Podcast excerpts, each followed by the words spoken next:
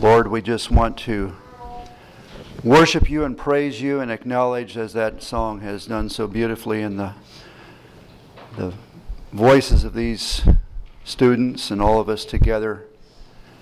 You are truly worthy to receive glory and honor and power, for you have created all things, and for your pleasure they are and were created. Father, it sobers us to realize that among those things that you have created was our lips, our mouths, our bodies. Everything about us is for your glory. And our desire is that somehow through the lessons that we learn as we go through your word and understand more fully what your will is for us, that we can use all that we have for your glory and for your praise. And we look forward to doing that in eternity. Remind us, Father, that eternity begins right here and now. We are really just on the, the threshold of eternity as we prepare to meet our God, and it sobers us, Father, to realize that there are well over 7 billion people on planet Earth right now that are someday going to come face to face with their God. Remind us that the worth of one soul is more than the whole world. Impact us with that reality to the extent that our lips, our tongues, and our hearts would be open to those that are lost. Even for the salvation of one soul, it would be worth it all. So prepare us, Father, even with this message this morning.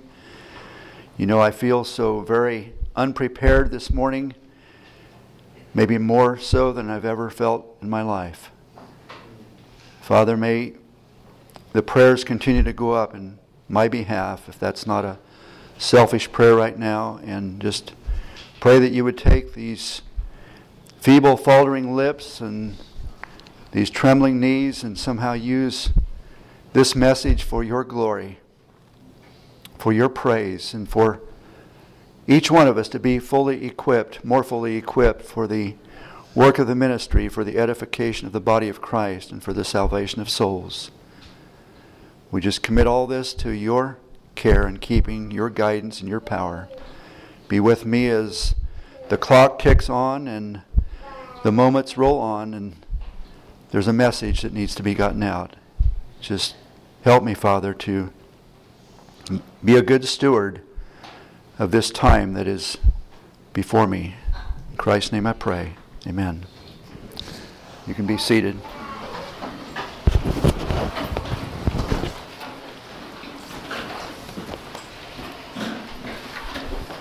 What a blessing it is to continue on in learning to know more about God the Holy Spirit. That holy person of the Trinity that has no arms, no legs, no feet, no hands, no fingers, no voice except yours. And He wants to use that. The glorious ministry of the Spirit. Moving on into the third area, the first two, we talked about God the Holy Spirit as teacher and guide. And that message was intended to, as teacher and guide, be prepare us as disciples in the world. The unbelieving world, may I say it like this, is not ready for a teacher and a guide. The unbelieving world needs something else first. So, the ministry of the Holy Spirit as teacher and guide is for the disciple in the world. The second message we had was that the Holy Spirit would testify of Jesus. And that is to the disciples and the world. Testify both to the world, in the courtroom of the world, as well as in the courtroom of our hearts. This third message we will get from St. John chapter 16, begin reading at verse 7. We'll read through verse 11. And this is that he will reprove the world. And it is to call the disciples, this is to call disciples out of the world. They're not disciples yet, they're of the world, to call them out. So we'll begin reading in verse 7 of St. John uh, 16. Nevertheless, I tell you the truth. It's the words of Jesus. Another one of those areas where he is telling his disciples about the coming ministry of the Holy Spirit. It is expedient for you that I go away. It's better, he's saying, for you that I go away. For if I go not away, the Comforter will not come unto you. But if I depart, I will send him unto you. Very clear and simple teachings of the Lord. And when he is come, he will reprove the world of sin, and of righteousness, and of judgment. Of sin, because they believe not on me. Of righteousness, because I go to my Father, and ye see me no more. And of judgment, because the prince of this world is judged. How does God the Holy Spirit reprove the world?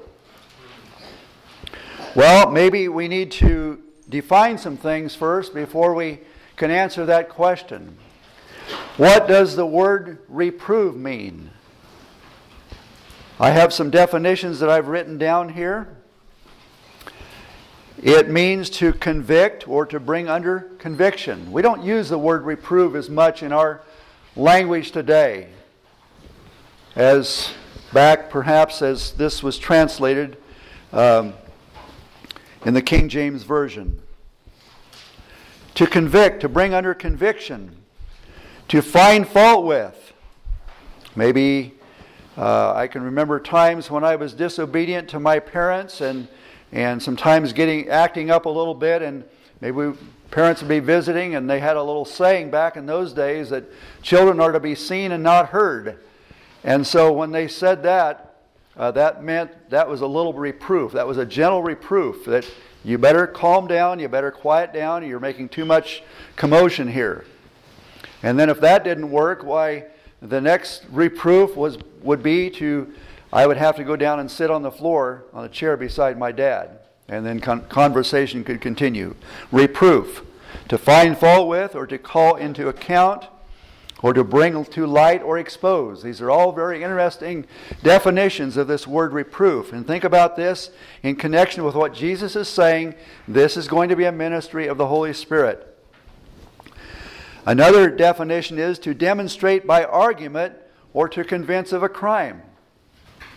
And again, think about these things because they're going to factor into our lives before this is all over with. To persuade anyone to do a thing by presenting reasons. Okay. So that's what the Holy Spirit's going to do. Maybe a couple examples of uh, reproof. We don't really have exactly what took place as far as the, the dialogue between John the Baptist and Herod. But John the Baptist was put into prison, and eventually his head was cut off because of his reproof of Herod for having his brother Philip's wife living in adultery. That was reproof, very clearly. Don't know exactly how John the Baptist did it. The Bible says that he said, It is not right for you to have her wife, her to wife. Reproof. There was another example reproof that I thought about, and that is the reproof of Jesus uh, to some people at one time when there was this woman that was taken in adultery, and there were these men that brought her to Jesus and said, The law says that she ought to be stoned. What do you say? And Jesus had some words for them. He had some actions for them. He stood, kneeled down, and did some writing in the sand. And then he said, He that is without sin among you, let him cast the first stone. And then, beginning with the oldest to the youngest, they went out one by one without a word to say. That was reproof. That was bringing something to light. He didn't have to say much, don't know what he wrote in the sand, but it clearly was reproof. It called into account, it brought something to light or exposed. This woman was reproved as well. He said, Where are your, where are your accusers? And she said, there, There's no man, Lord. Nobody's accused me now, now because they've all left. Well, he said, You go and sin no more. Reproof can be very severe, reproof can be very gentle, and anywhere in between. Well, let's define, make another definition here. What about the world? He says, He will reprove the world of sin. Now, this isn't talking necessarily about the believer or about the disciple. This is what Jesus is talking about. He's saying this is what's going to happen to the world. And this is a ministry that the Holy Spirit is going to have to the world. He's going to reprove the world uh, in three areas. So, what is the world? Well, the world, uh, the Greek for that is cosmos, and it, uh, in its strictest sense, just simply means an orderly arrangement. But it can include everything from the, the, the world itself, the actual global world. It can include the inhabitants of the world or the world system, and on and on it goes. But we're going to use it here in a little bit, and I think you're going to get a little bit clearer idea of what Jesus was talking about when he said the Holy Spirit will reprove the world. Um, 1 John 5 19, very short little verse there. It says, And we know that we are of God, and the whole world lieth in wickedness. Sounds like two different classifications of people to me. We know that we are of God, and the whole world lieth in wickedness. I don't see as there's any reason to define it any, any clearer than that. There's a line that, that God has drawn and says that there are those that are of God and there are those that are of the world. Does this give us any clue at all as to what the Holy Spirit's ministry might be or what He might be wanting to do if you've got a classification of people that are of God and you've got a classification of people that are of the world? What does God want? Salvation of souls. What's this all about? What's the reproof of the Holy Spirit all about? What's it for? Is it just that God wants to just swing this big hammer or this big club over the world and say, You're bad boys, you're bad girls, you're naughty. Shame on you. Is that what God's trying to do? Is God just swinging this club and just, just wanting to come down on everybody and just, just hammer them down because of their wickedness? That's not what it's about. It is about salvation. So when we read things like this about the ministry of the Holy Spirit reproving the world of sin and of righteousness of judgment, it's about salvation. It's about those that fall into the classification of the world moving from that into the classification er, of those that are of God. It is just a blessing just to read in Scripture the way that it just makes it so clearly defined what God wants and where people are and where He wants them to be.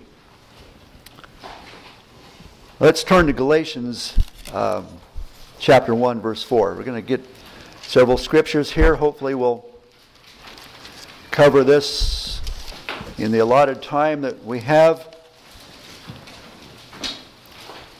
Galatians chapter 1, verses 3 and 4. These are, are really extremely important nuggets of truth and, and scriptures that, that I think we ought to have uh, embedded in our minds, at least written down, if not uh, memorized. Grace be to you and peace from God the Father and from the Lord Jesus Christ Sounds to me like there is a ministry that needs to, where the Holy Spirit needs to be involved here because it says, who gave himself for our sins that he might deliver us from this present evil world according to the will of God and our Father. That's what the Holy Spirit has done in our lives. That's what he wants to do in the lives of millions and billions of people. Deliver He gave himself for our sins to deliver us from this present evil world. And it is a present evil world. Regardless of what year it is, it's still a present evil world. Romans chapter 3.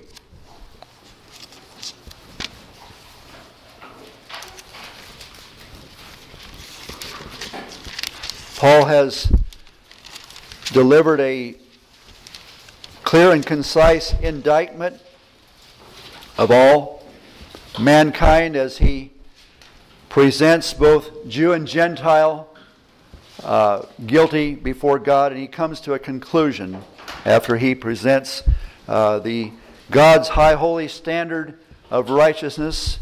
And in Romans chapter 3, verse 19, he says this Now we know that what things soever the law saith, it saith to them who are under the law, that every mouth may be stopped, and all the world may become guilty before God. So, this is what the Holy Spirit has to work with. He has a tremendous ministry if all the world stands guilty before God. How's he going to do that? How's he going to accomplish this? How's he going to reprove them? And so, back in John's Gospel, verse 8 of chapter 16, he, when he is come, he will reprove the world of sin and of righteousness and of judgment. So, three areas that this Holy Spirit is going to have a ministry in doing. I'm going to have to go quickly through these. There's a lot more that could be said about them.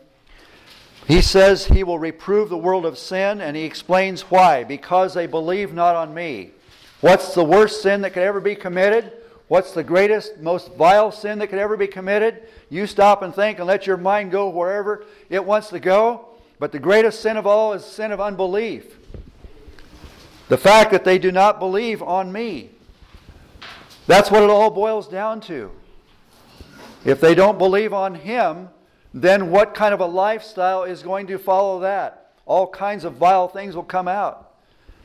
But the Holy Spirit's ministry is to convict them of sin because they do not believe on Him. Or turn that around, the Holy Spirit's ministry, as He reproves the world of sin, is to get them to realize their sin and to get them to believe in Jesus Christ as being the only only way out, the only solution to the sin problem. He will reprove the world of sin because they believe not on me. He will reprove the world of righteousness. And he says, Because I go to my Father and ye see me no more. Why does he say that? What's that all about? Jesus Christ was accused of many, many things. He was accused of being an impostor. He was accused of being a magician. He's doing these things uh, by Beelzebub, the prince of the devils. He's working these miracles because of this and that. All kinds of accusations. Among them, he claimed to be the Son of God.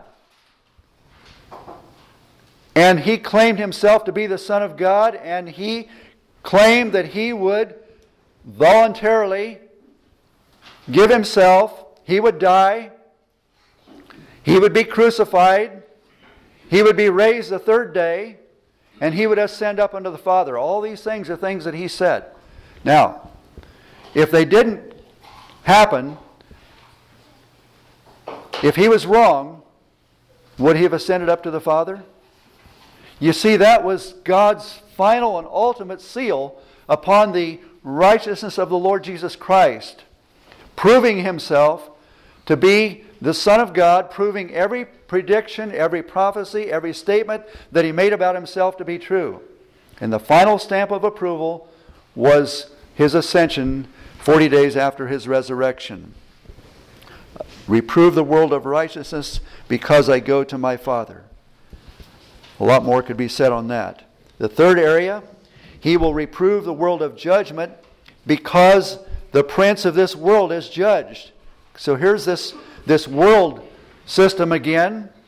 And there is a prince of this world. Sometimes he's called the prince of the power of the air. Jesus calls him the prince of this world. He's the one that, that appears to have this world system in his control. And so these wicked things that are going on are going on under the power and control of the evil one, Lucifer, the one that said, I will be like the Most High, and drew one third of the angels to follow with him, the prince of this world. But he's judged.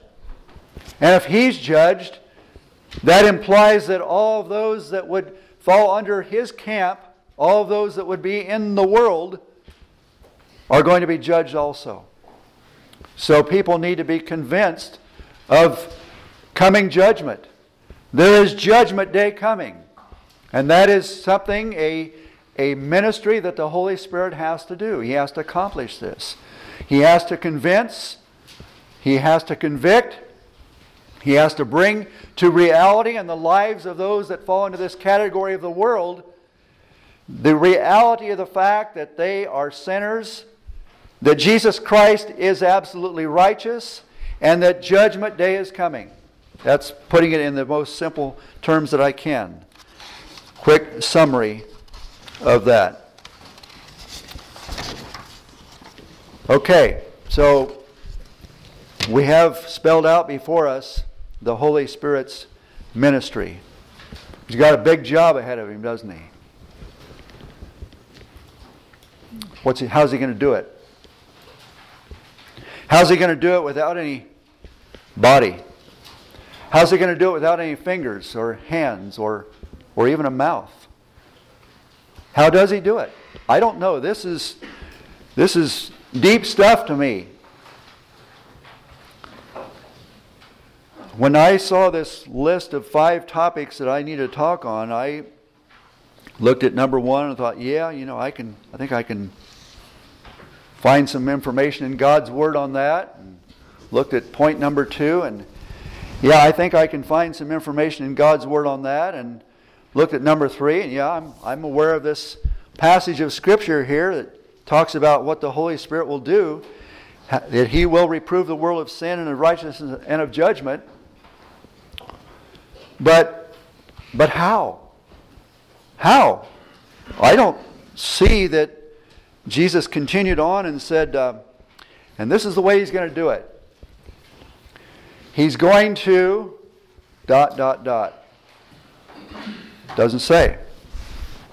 So we've got something to put together here that some pieces of the puzzle. I thought, well, maybe he'll He'll get man's attention. If he can just get man's attention, maybe that would work. Maybe that would reprove the world. Not too far from here, on May 18th, 1980, there was worldwide attention drawn to the site of Mount St. Helens on that Sunday morning about 8:37 a.m. when when several million cubic miles of of, uh, of earth just blew up out of the site of Mount St. Helens.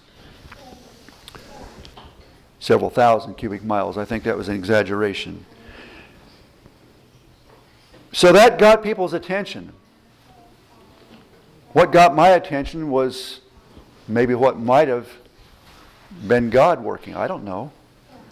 I understand that there was a a woodsman that, that just became so overwhelmed with the, the sin of the world, and he had a burden for souls. He had a burning desire that, oh, if men would just, just see the, the awesomeness of our God, and if he would just display his power in some mighty way, that perhaps it would bring salvation and bring more souls to the realization of their need for a Savior. So he prayed a prayer. If you want to turn to that prayer, it's back in Isaiah chapter 64.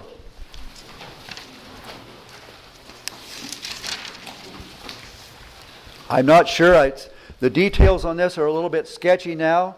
I don't recall exactly how long before Mount St. Helens erupted, but there was a time as he uh, meditated upon the sad conditions of the world back in 1980 and had a tremendous burden for souls that he knelt somewhere down in the, the mountain, the Cascade Mountains here and prayed this prayer.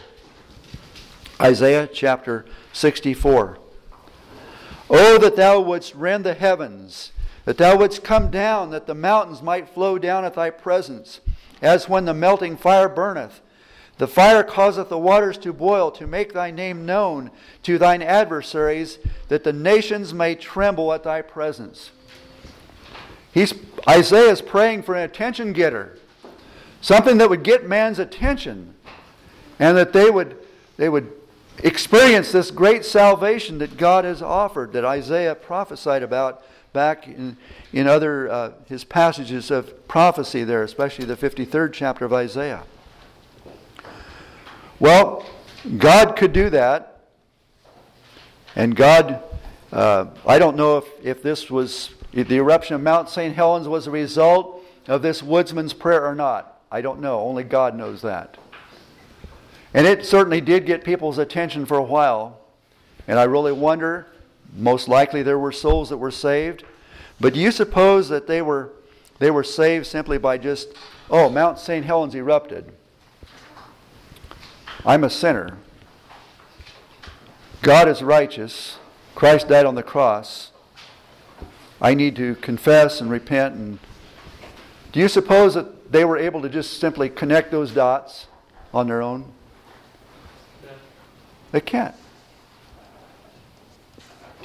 They need somebody else to help them connect those dots. So, how does the Holy Spirit reprove the world? There's a lot of things he could do. We could read back in, in uh, the book of Revelation about great cataclysmic events that are going to take place. Hailstones, I think about 180 pound or 200 pound hailstones come out of the, out of the sky. The, the moon turns to blood. I think a third of the, of the uh, ocean turns to blood. Uh, terrible events take place. And what does it say after that? it says, Men repented not of their evil deeds. All these things that, that, that God brings upon the earth. I'm not even necessarily saying that that's the work of the Holy Spirit. I would be more inclined to think that that's the work of God the Father. But be that as it may, it may get people's attention. But even then, in those times, apparently they're not able to connect the dots and say, okay, this is happening, and I'm, I'm here uh, I need to be saved. Now, undoubtedly, there's salvation comes out of some of that, but at least by and large, men curse God and just keep on cursing Him for all the bad things that are happening. And we've heard some testimony about that already, about people that, that that's their reason for rejecting God. That's their reason for not being a believer, or even reasons or excuses for no longer believing in God is because of bad things happening in the world today. So God can get man's attention, certainly. He can do anything he wants to do. He can get man's attention, but what good does that do if man doesn't know what this is for, why it's for, why it's happening?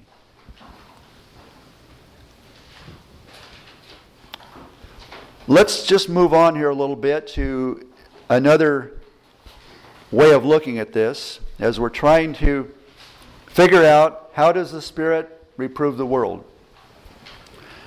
So, every one of you that have been born again can stop and reflect upon your salvation experience. You can stop and think about whether you experienced any reproof of sin. Was there anything in your life that caused you to realize that you were a sinner? Think about that. Meditate on that for a moment. Was there anything in your life that caused you to recognize the righteousness of the Lord Jesus Christ his perfection, his perfect sacrifice on the cross, and compare that to your own righteousness and somehow see that as filthy rags.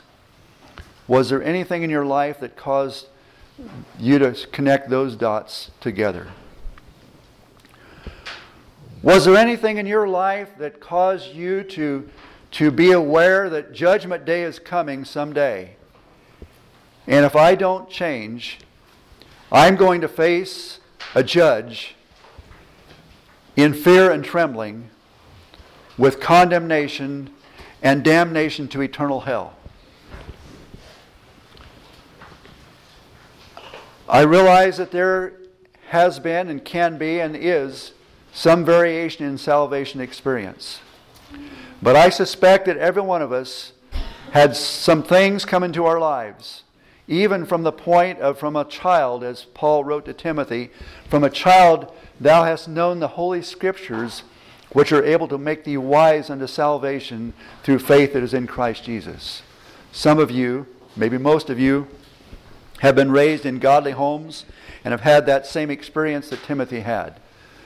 That was a way for you to, to when you reached a point in your life, an age, and a, a uh, time of reasoning and spiritual maturity to start putting these things together and realize that, you know, I'm not just a happy go lucky little child anymore that, that can go about doing anything I want to do and, and uh, no consequences. No. You start realizing I'm accountable.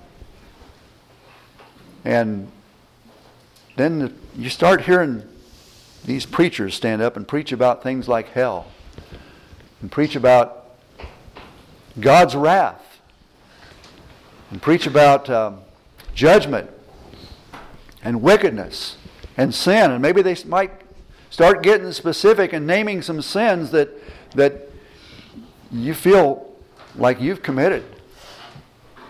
You know, even if it's maybe some of the most obvious and most, uh, the ones that we as children growing up become aware of is the very sin of disobedient disobedience to parents.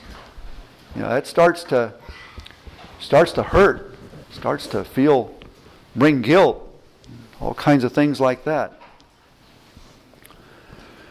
So in all that, did you hear the Holy Spirit actually speaking? Did you hear an audible voice calling out your name?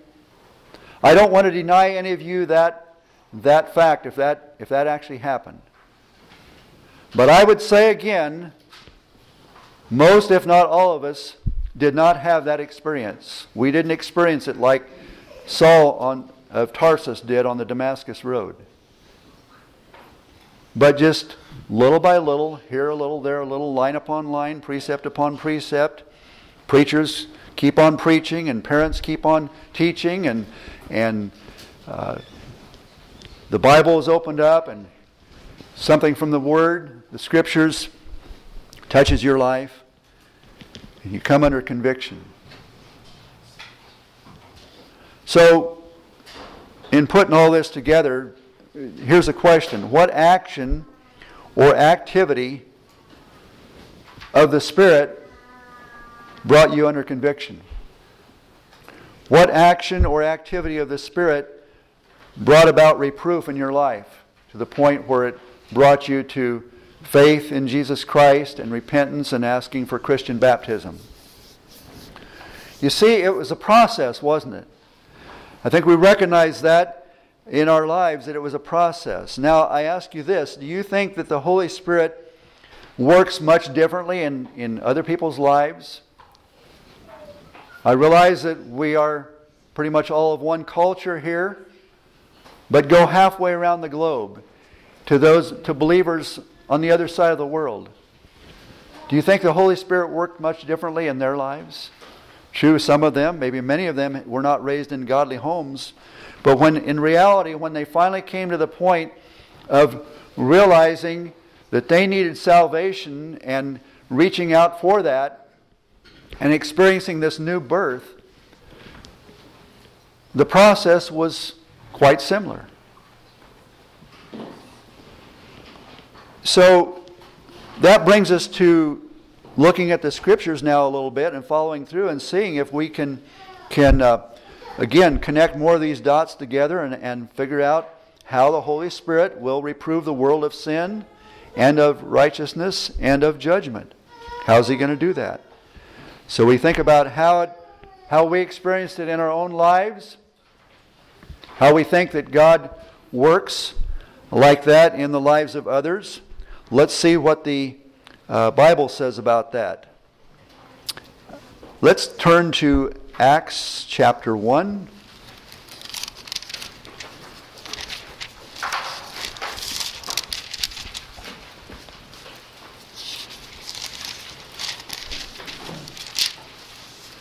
Let's li- listen to the words of Jesus before he ascended up to the Father. He said in verse 5 of Acts chapter 1, actually, I should begin reading at verse 4. It says, And being assembled together with them, commanded them. This is, this is the, uh, Luke recounting the experience of Jesus with his um, disciples. It says, Being assembled together with them, commanded them that they should not depart from Jerusalem, but wait for the promise of the Father, which, saith he, ye have heard of me. For John truly baptized with water, but ye shall be baptized with the Holy Ghost not many days hence. So here we go.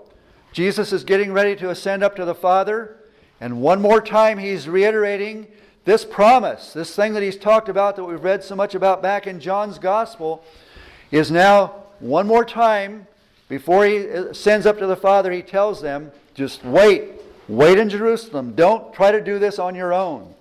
Don't try to do this at home. It won't work. You've got to wait till you get the promise of the Father. When therefore they were come together, they asked of him, saying, Lord, wilt thou at this time restore again the kingdom to Israel? And he said unto them, It is not for you to know the times or the seasons which the Father hath put into his own power. But, notice this, this is what I'm after, verse 8. But ye shall receive power after that the Holy Ghost is come upon you, and ye shall be witnesses unto me, both in Jerusalem and in all Judea and in Samaria and unto the uttermost part of the earth. I believe that that is a key factor in this ministry of the Holy Spirit, reproving the world of sin and of righteousness and of judgment. Is that the Holy Spirit was going to come down as he was promised, as we read about on the day of Pentecost.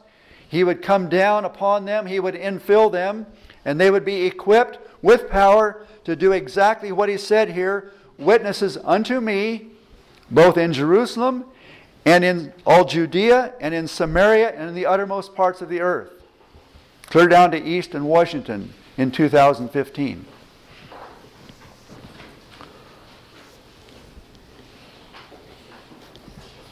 Let's see if we can follow through in the book of Acts a little bit more. It would be a sermon in itself, a message in itself, just simply taking these uh, conversion experiences. I think that is important for us to latch on to when we uh, just wonder, well, what, what does salvation look like, or what, what's my part in this, or, or how does it work? Um, what steps do we follow? Uh, what is a necessary ingredient and what isn't, isn't an important ingredient? Uh, even the question about how soon should baptism take place? uh, after one gives evidence of faith and repentance. All those things are here for us in the book of Acts. Praise God for that. And I agree wholeheartedly with Brother John Michael. The acts of the Holy Spirit working through the apostles. And more than that, I'm not sure exactly how you said it, but in reality, the acts of the Holy Spirit working through the disciples. It didn't was not limited to the apostles, working through the disciples. And so that's why we have Acts 29, is because there's still another chapter that needs to be written, because there's still disciples in 2015. You are Acts 29 disciples. Praise God. So I, I would encourage you on your own study. Just make it a study of just going through the book of Acts and just even marking in your Bibles each time that salvation was, was the part of the picture here, where, where the message of salvation was brought, how God was working, bringing it to, to uh, fallen mankind, to the world. So back in Acts chapter 2, verse 36, Peter is responding to the, the uh, accusation or the, the conclusion that some made as the when the day of Pentecost was fully come and the Holy Spirit came down upon them and they began to speak in other tongues, he used that as an opportunity to preach a sermon. And when he did, he kind of concluded his sermon this way. Verse 37. It says, Now when they heard this, now we're skipping over the sermon that Peter preached, most of it. It says, Now when they heard this, they were pricked in their heart and said unto Peter and to the rest of the apostles, Men and brethren, what shall we do? What does that sound like to you? It sounds to me like there was reproof that was given, and it sounds to me like people came under conviction and the reality of their sin and the righteousness of the Lord Jesus Christ and of impending judgment if they didn't change their ways. So they cried out and said, Men and brethren, what shall we do? Reproof reproof of the Holy Spirit. But how did he do it? Through the mouth of Peter. He did it using Peter's mouth and Peter's lips and Peter's tongue and perhaps even Peter's trembling knees. I don't know.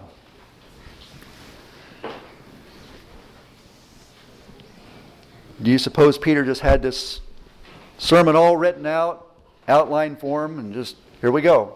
they asked the question, Here I am. Or was it, Ye shall receive power after that the Holy Ghost has come upon you, and ye shall be witnesses. And, and taking the promise that, that you don't even need to necessarily take so much thought about what you're going to say when you're called before magistrates. The Holy Spirit will give you in that hour what you need to say. He doesn't have any lips except your lips or your mouth or your tongue.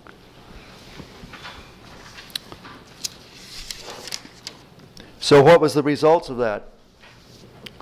They, they cried out, What shall we do? Peter tells them. Then Peter said unto them, Repent and be baptized, every one of you, in the name of Jesus Christ, for the remission of sins, and ye shall receive the gift of the Holy Ghost.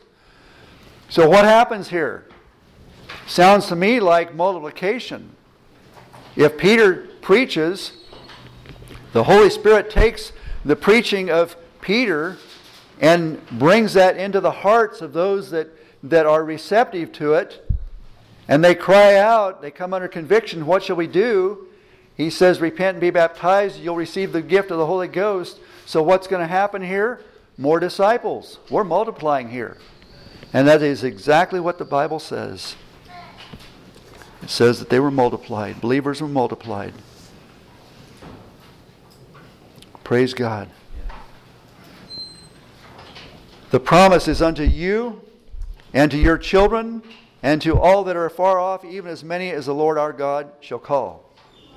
So, how does the Holy Spirit reprove the world? Are we able to put any of this together? Let's approach it this way. So, the Holy Spirit is God. He's everywhere present. He fills the world, He fills the universe. He also fills believers, and He keeps on filling them. I agree with that, that we need to keep on being filled. I think that's even in the, the original language. When it talks about being filled with the Spirit, it means keep on being filled. I guess I would say that any time that you don't feel totally controlled by the Holy Spirit, you're not totally filled. And so keep on being filled by keep on emptying yourself of yourself, pouring yourself out before God, making yourself available before God, surrendering your will to God that He can fill you and use you and use for your glory and for your praise. Approaching it from another direction, then, so the Holy Spirit was there on the day of Pentecost. Certainly, He manifested Himself uh, in flaming tongues that came and sat upon each of them. People saw that, a demonstration uh, it's kind of like the dove and the, uh, the other manifestations of the Spirit. But as far as the voice that came, it was Peter's voice that came. Now, what would have happened if Peter, if, if Peter would not have preached that sermon? What would have happened if on the day of Pentecost this thing happened with the Holy Spirit coming down and infilling the disciples and people getting all confused about what's, what's, this, what's going on here and asking the question even, and Peter just clammed up and just everybody just kind of sat around and looked at each other. What would have happened? How many souls do you think would have been saved that day? Zero. Zero. Let's turn to Acts chapter 4.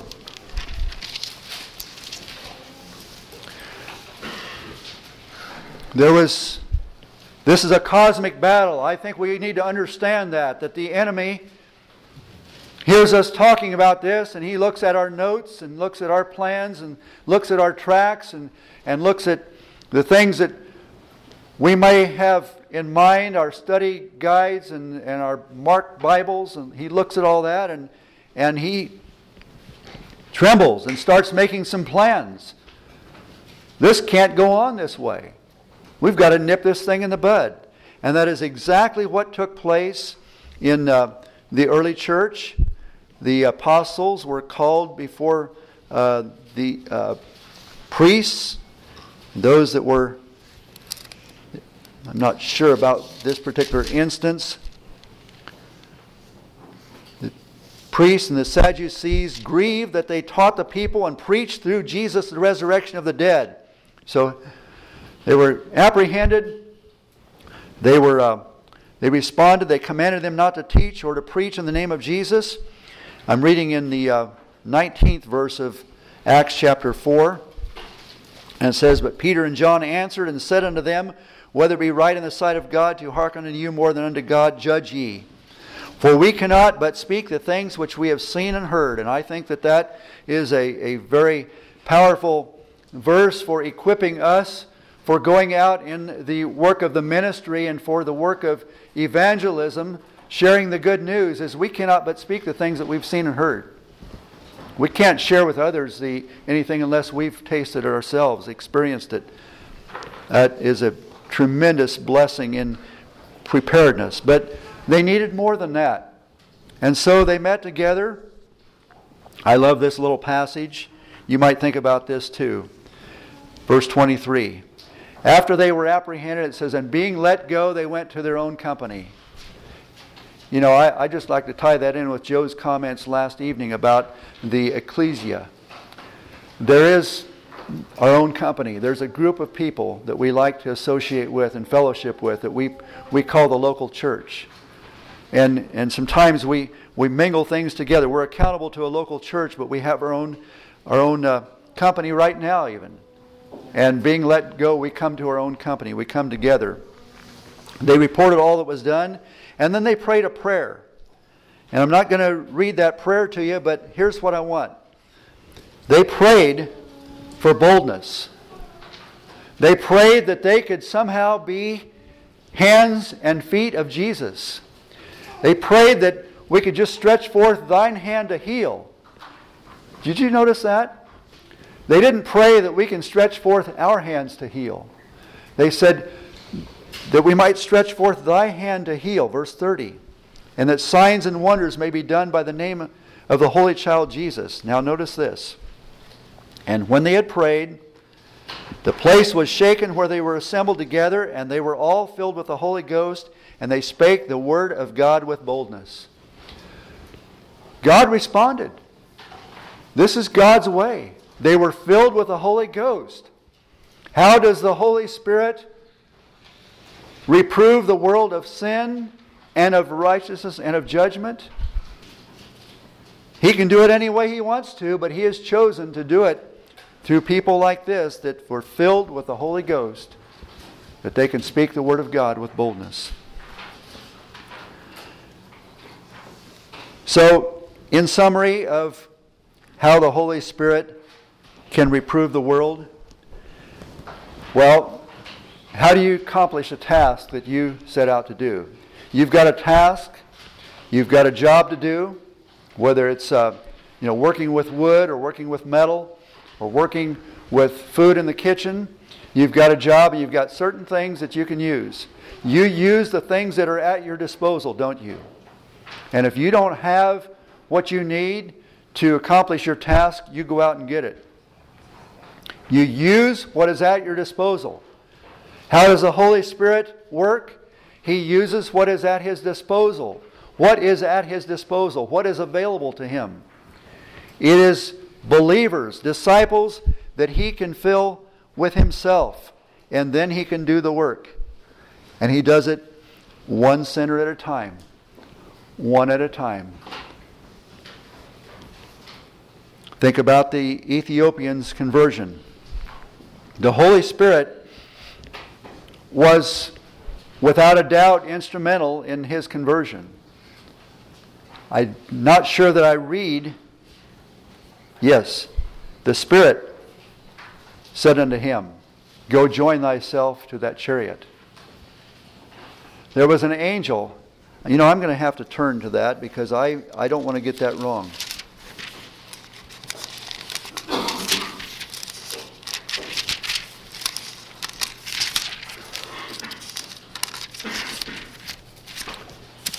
I'm still getting used to this new Bible. Maybe somebody can help me. Where's 8? One, Thank you. Let's get it right here.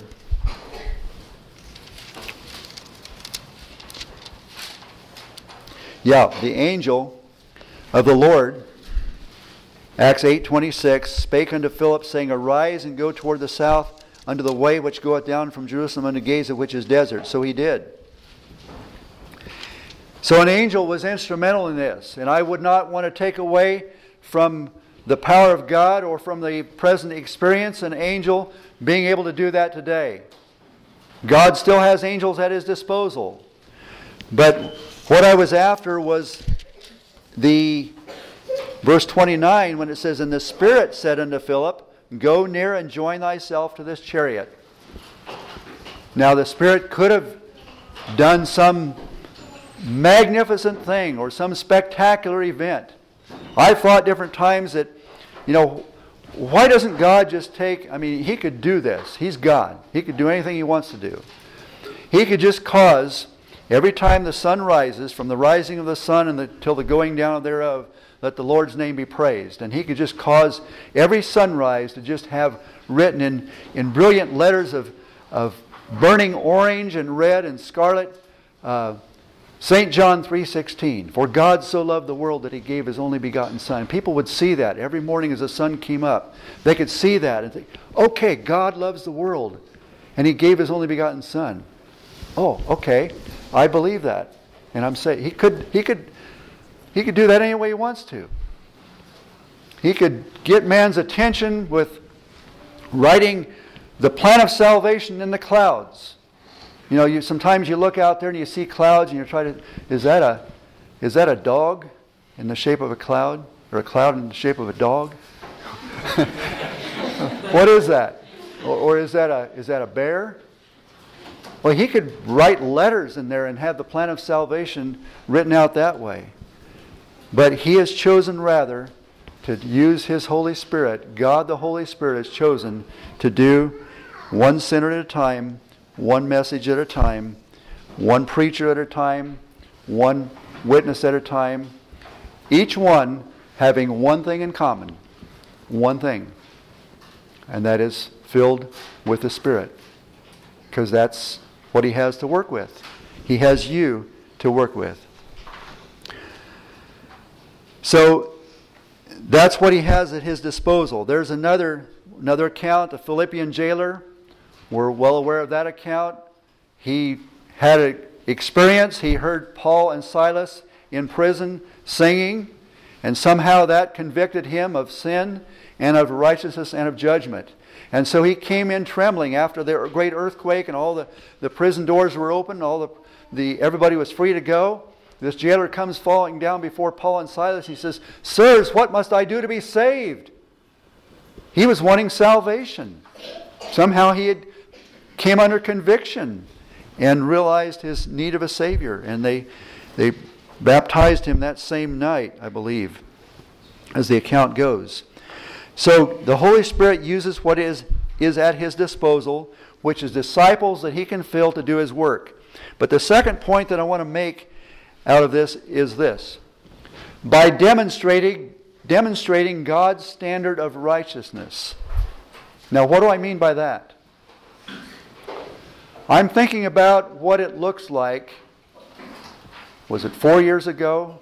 Standing on the streets of Seattle, and our sisters with their modest dress and their heads covered, and the brethren as well in their modest dress and appearing to be godly men and women and singing those songs on the streets of Seattle. I'm thinking about that. I'm thinking about what Paul wrote to the Philippians when he said, he talked about this, this world. And he said, Among whom ye shine as lights in the world. I can't get the first part of that quotation. But what I'm after is this that our lives as disciples of the Lord Jesus Christ should have a testimony in itself of God's standard of righteousness. And when we heard about moral purity yesterday, that was one of the things that we heard about was God's standard of righteousness. God is absolutely holy, and his disciples must live holy lives as well. Let's turn to a couple more passages of Scripture. I realize I've got about two minutes. Very quickly, Ephesians 5 11, I'm just going to quote it, talks about have no fellowship with the unfruitful works of darkness, but rather reprove them. So we have a responsibility. And there's more scriptures that I could turn to on this. This is, again, our, our ministry. As the Holy Spirit fills us, we have a responsibility to reprove. If we see sin in somebody's life, talking about the world now, there's a place for this in, in the lives of fellow believers, but in reproving the unfruitful works of darkness, Paul says, have no fellowship with that, but rather reprove them. Paul writes to Timothy and says, Preach the word, be instant in season, out of season, reprove, rebuke, exhort with all long suffering and doctrine. Timothy, as a preacher, was supposed to reprove, to bring correction, to bring to notice, to uh, make an awareness of transgression and of sin. In summary of the Holy Spirit's convicting work, it is to show men what sin is to reveal what sin is. And that's why we have the law.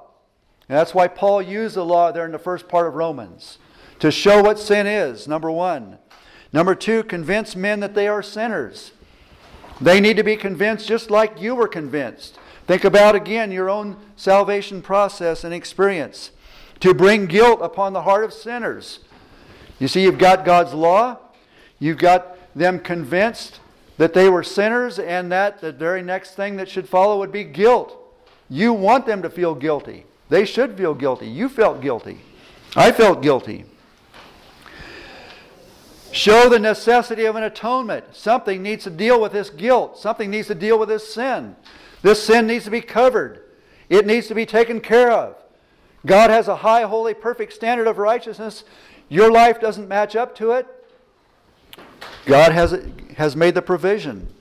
The necess- necessity of an atonement caused men to believe in God's provision for sin, bringing Jesus Christ into the picture as God's provision for sin, lead men to re- bring men to repentance and lead them to true, true conversion. May God bless us each one as we are filled with the Spirit, as He uses us to reprove the world of sin and of righteousness and of judgment.